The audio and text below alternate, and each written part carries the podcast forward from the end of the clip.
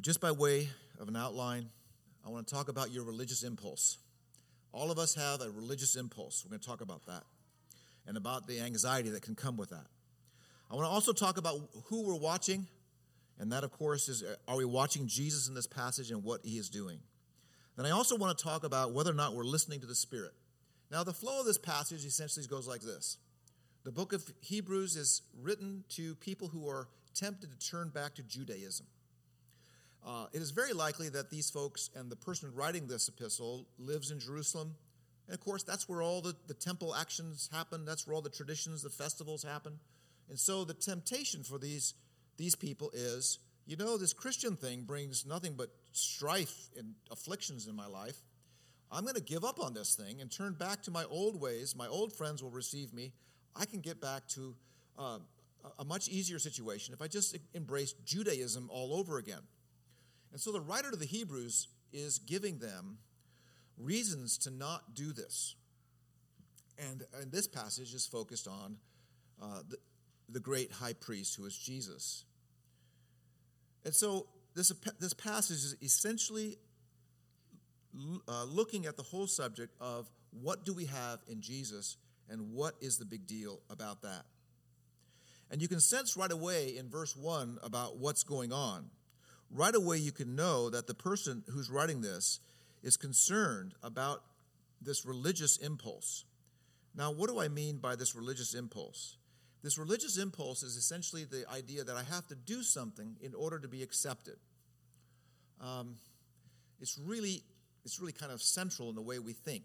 Um, so, verse one, here, here's how it goes. For since the law has but a shadow of the good things to come, instead of the true form of these realities, it can never, by the same sacrifices, there, there it is, that are continually offered every year, make perfect those who draw near.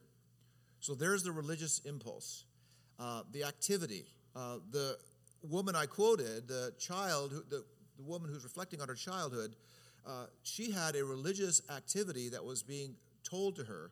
If she continued to feel badly about herself as a sinner, uh, well, that's really what Christianity is. You just continue to feel badly about it.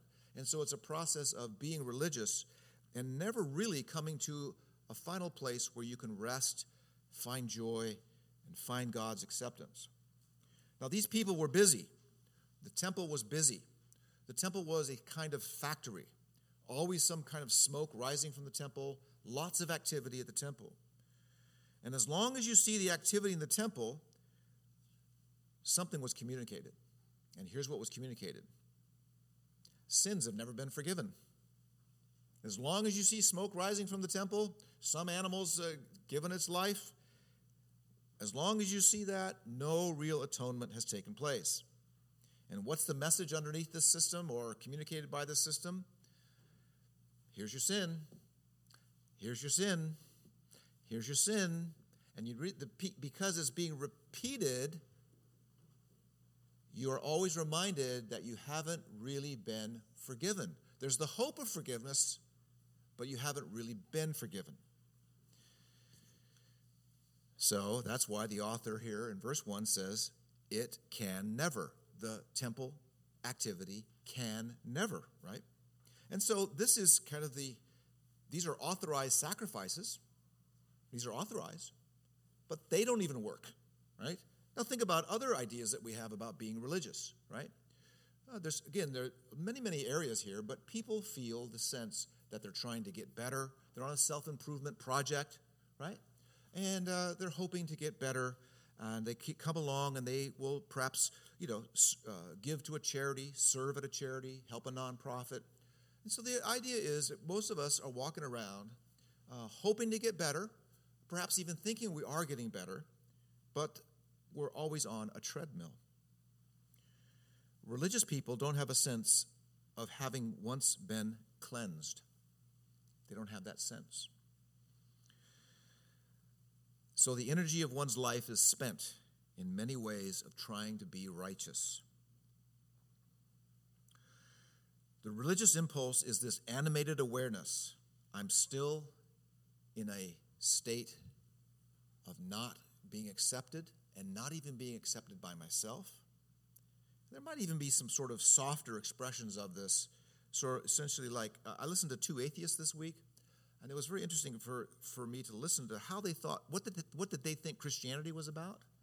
And they said, uh, the reason why you're a Christian is you want to improve yourself. And I thought, huh, well, I think um, that's not really the gospel.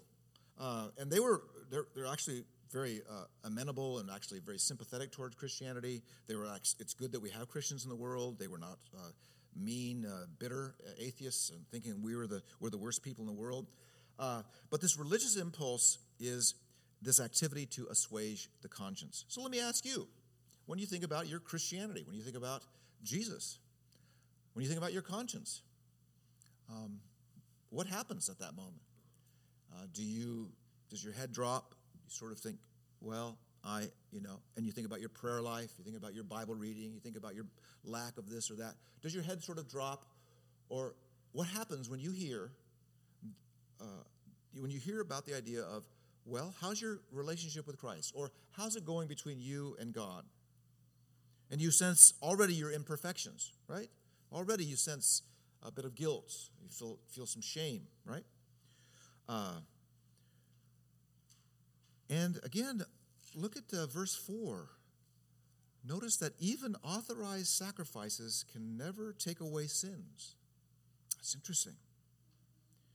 Never can really take care of this religious impulse. They really can't fix the idea that we need to have final atonement. It's interesting now, our present cultural moment is expressing a religious impulse. We have prophets and priests or priest like figures arising from academia and who are prescribing their atonement theories for societal sins, uh, to fix and cure racism uh, and individual sins. You, as an individual and as society, are in a shameful condition. And uh, these, again, prophets and kind of priests are coming along and prescribing to us an atonement theory uh, and you know, you're not enough. You're not enough. And so you, uh, you need to do this and you need to do this. Stop doing this. And you, to make yourself accessible, acceptable. And I want you to think about if you're, uh, if you're a Christian here today, the non Christians you interact with, they have an awareness of this. This is not going away. No matter how much they've uh, achieved in life, uh, this idea that I've got to work and making myself acceptable is very real. It's very, very real. And, uh, and God, by His law, increases this sense of I'm not acceptable in and of myself. And so we have really uh, this impossibility that's presented. The writer to the Hebrews here in the first seven verses of chapter 10 is saying, even authorized sacrifices present something that can't be done. They are not, they are not able to do the work. And so, what the writer does here is they begin to uh, apply to the heart of their original audience. This is really kind of a sermon. I'm preaching on a, a sermon, essentially. And uh, the author here is now going to have their original audience now look to Jesus. They're going to have them look to Jesus as, as, as the relief for this situation. And so let me just, we'll just transition to point number two here. Uh, is anyone watching Jesus and what he's doing now? Okay. Uh, now, the writer here is going to quote Psalm 40 to introduce Jesus. And uh, in Psalm 40, there is a kind of conversation going on. Someone's talking in Psalm 40.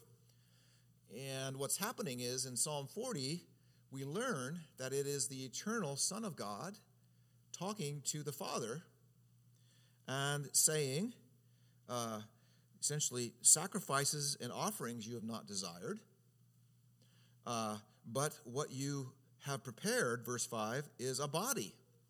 So the eternal Son of God is talking to the Father, You have prepared for me a body and uh, then in verse 9, uh, I have come to do your will.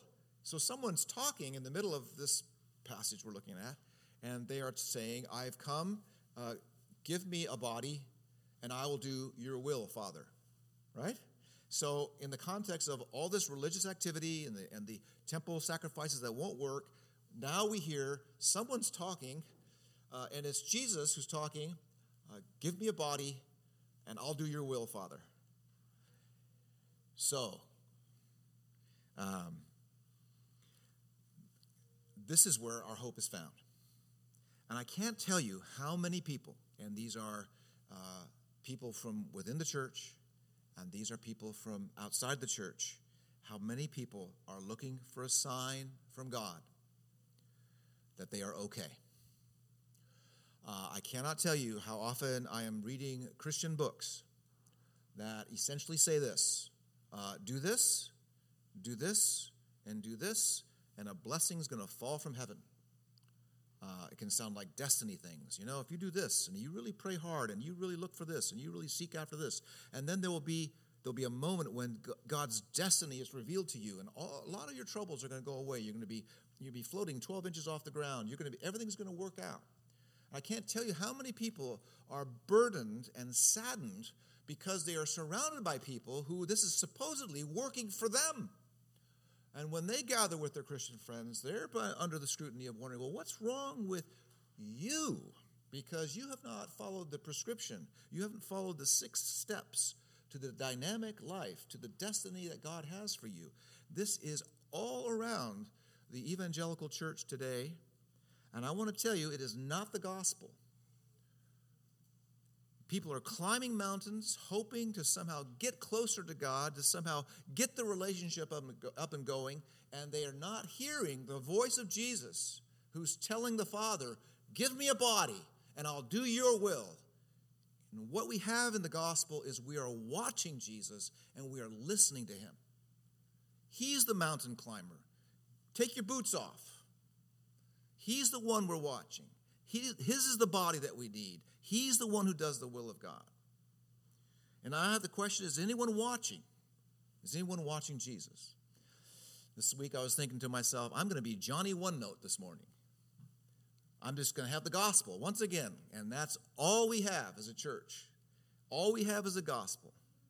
And the gospel is more than enough.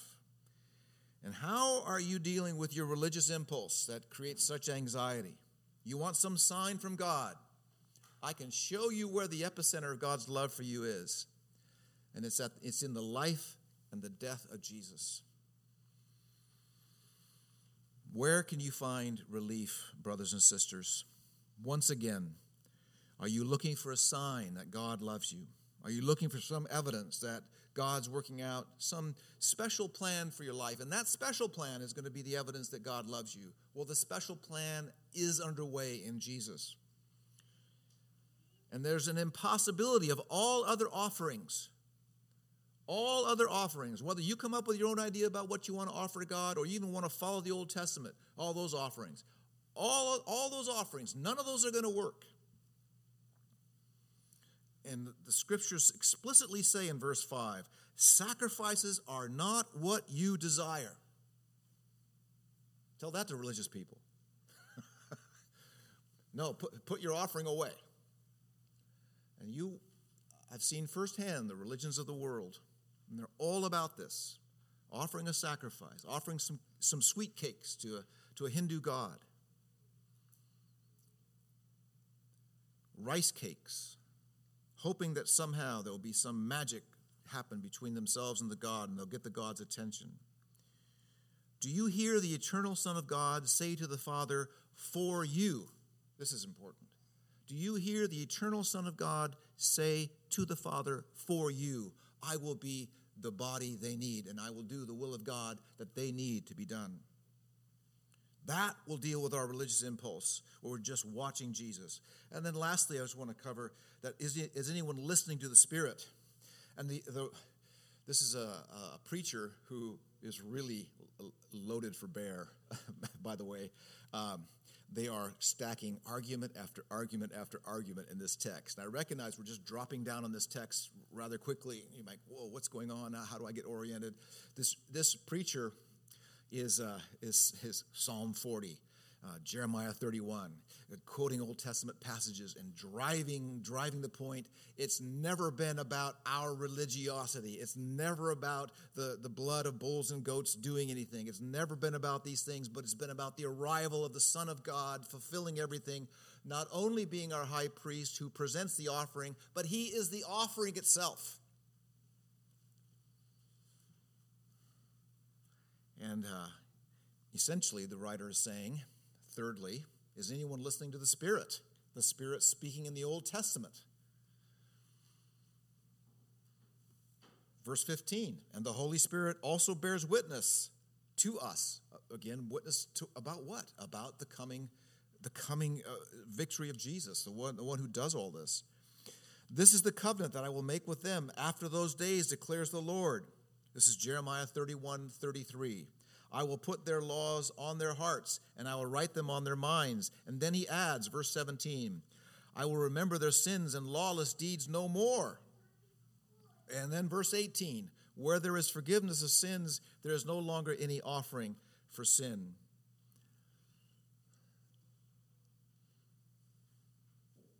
Jeremiah 31 34 reads this way. It's not quoted here, but it's the original reads this way as well I will be their God, and they will be my people. Romans 5 1. Now that the offering has taken place, now that we have received by faith justification, we have peace with God. Romans 8 1. There's no more shame, there's no condemnation for those who are in Christ Jesus. God has brought us in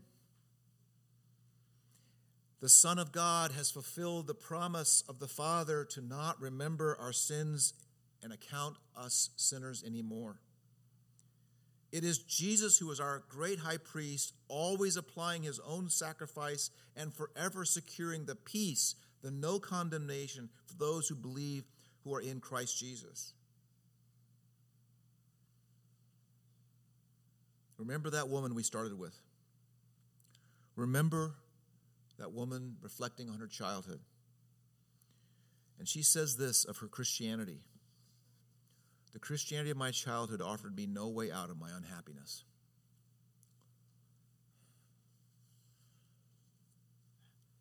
No way out of my unhappiness. The theories and the ideas from the academy that are profoundly shaping our society will bring no happiness. They take the shape of a religion, atonement theories, sacrifices, offerings. They will bring no happiness. Listen carefully to what our society or the latest trends from academia or social media say about what you ought to be in order to be saved, or to justify yourself, or to account for your transgressions plans, ideas, atonement theories that prescribe works that you must do to be acceptable and to usher in a utopian age. They will not. The contritions, the offerings, the sacrifices prescribed never address our guilt and our shame, and endless sacrifices, they will never accomplish anything. One cannot work, or excuse me, one cannot find in the work of our great high priest the message that you're still not enough. You cannot find Jesus applying his atonement in heaven to the Holy of Holies. That's where he applies it. You cannot find that taking place, and then there's some sort of question about those for whom that atonement takes, uh, is, is made on behalf of. For our great high priest does what the high priest did in the Old Testament on the Day of Atonement. The Old Testament high priest in Leviticus 16 describes what he would do. He would walk into the Holy of Holies, which is the innermost sanctuary of the, of the tabernacle or the temple. And he would apply the blood of the sacrifice there once a year on top of this box called the Ark of the Covenant, in between two gold figures of angels. And he would apply blood on the, on the lid of that box. And that high priest was wearing a breastplate described in Exodus and in Leviticus as having 12 stones. And that high priest would carry, and this breastplate would have these 12 stones, and then the 12 tribes of Israel were etched on each of the stones, or one stone for each name. And that high priest would walk in and present the blood on the top of that Ark of the Covenant, and that blood would represent those tribes. But it's interesting that Jesus is not just called a high priest, he's called the great high priest. And where does he apply his work? He applies his work of atonement not on some earthly temple, but before the Holy of Holies in heaven. And he brings your name there. He brings you into this place. And if you want to know what shame is, shame is the sense of I'm not enough. It actually has its roots in the word profane. And the word profane has its roots in the word of uh, uh, the idea of being outside the temple.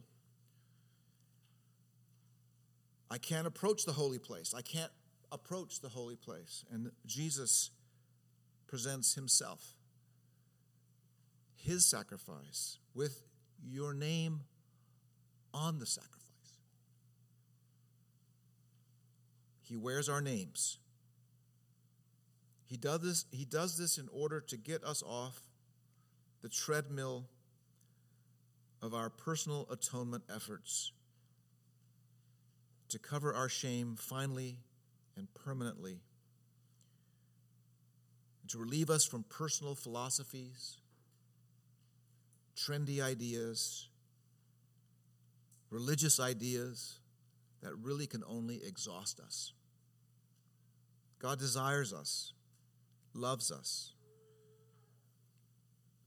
and presents for us this marvelous truth. Verse 14 I hope that you will memorize this. Put it on your refrigerator. Keep it in your on your car dash.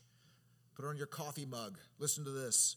For by a single offering he has perfected for all time those who are being sanctified.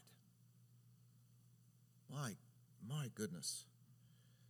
There are no reasons, brothers and sisters, for us to think that we have been abandoned or uncared for or not thought of, that we have been perfected through the work of Jesus for all time. We've been set apart. We are His. Let's rejoice in this truth. This is our great high priest. Let's pray. Our Father, we thank you for the beauty of your word that it connects the Old and New Testament, the themes, the connectivity is amazing. Father, we're grateful for the plan that the fullness of time was revealed, that you intended to bring the eternal Son of God in human form to this earth. And there, O oh God, you have, you have brought the covenant keeper who lived the life we could not live and died the death we could not die in order to present us as a single offering, perfecting us. Our Father, this is so beautiful. We thank you for the high priest who intercedes for us now, who prays for us, who even sings among his people. We're grateful that you now feed your flock we give you the praise, we give you the worship. We honor you, acknowledge your goodness to us. And help us, O oh God, when we feel the impulse to improve ourselves, the impulse to cover ourselves, the impulse to uh, be righteous because of some activity we've done. Oh God, we pray we would think of our high priest who took our very names right to the Holy of Holies in heaven. And from, from there, we have been cleansed. In the name of the high priest who came for us, we pray. Amen. Amen. So it's uh, important uh, subjects uh, how Christ loves us.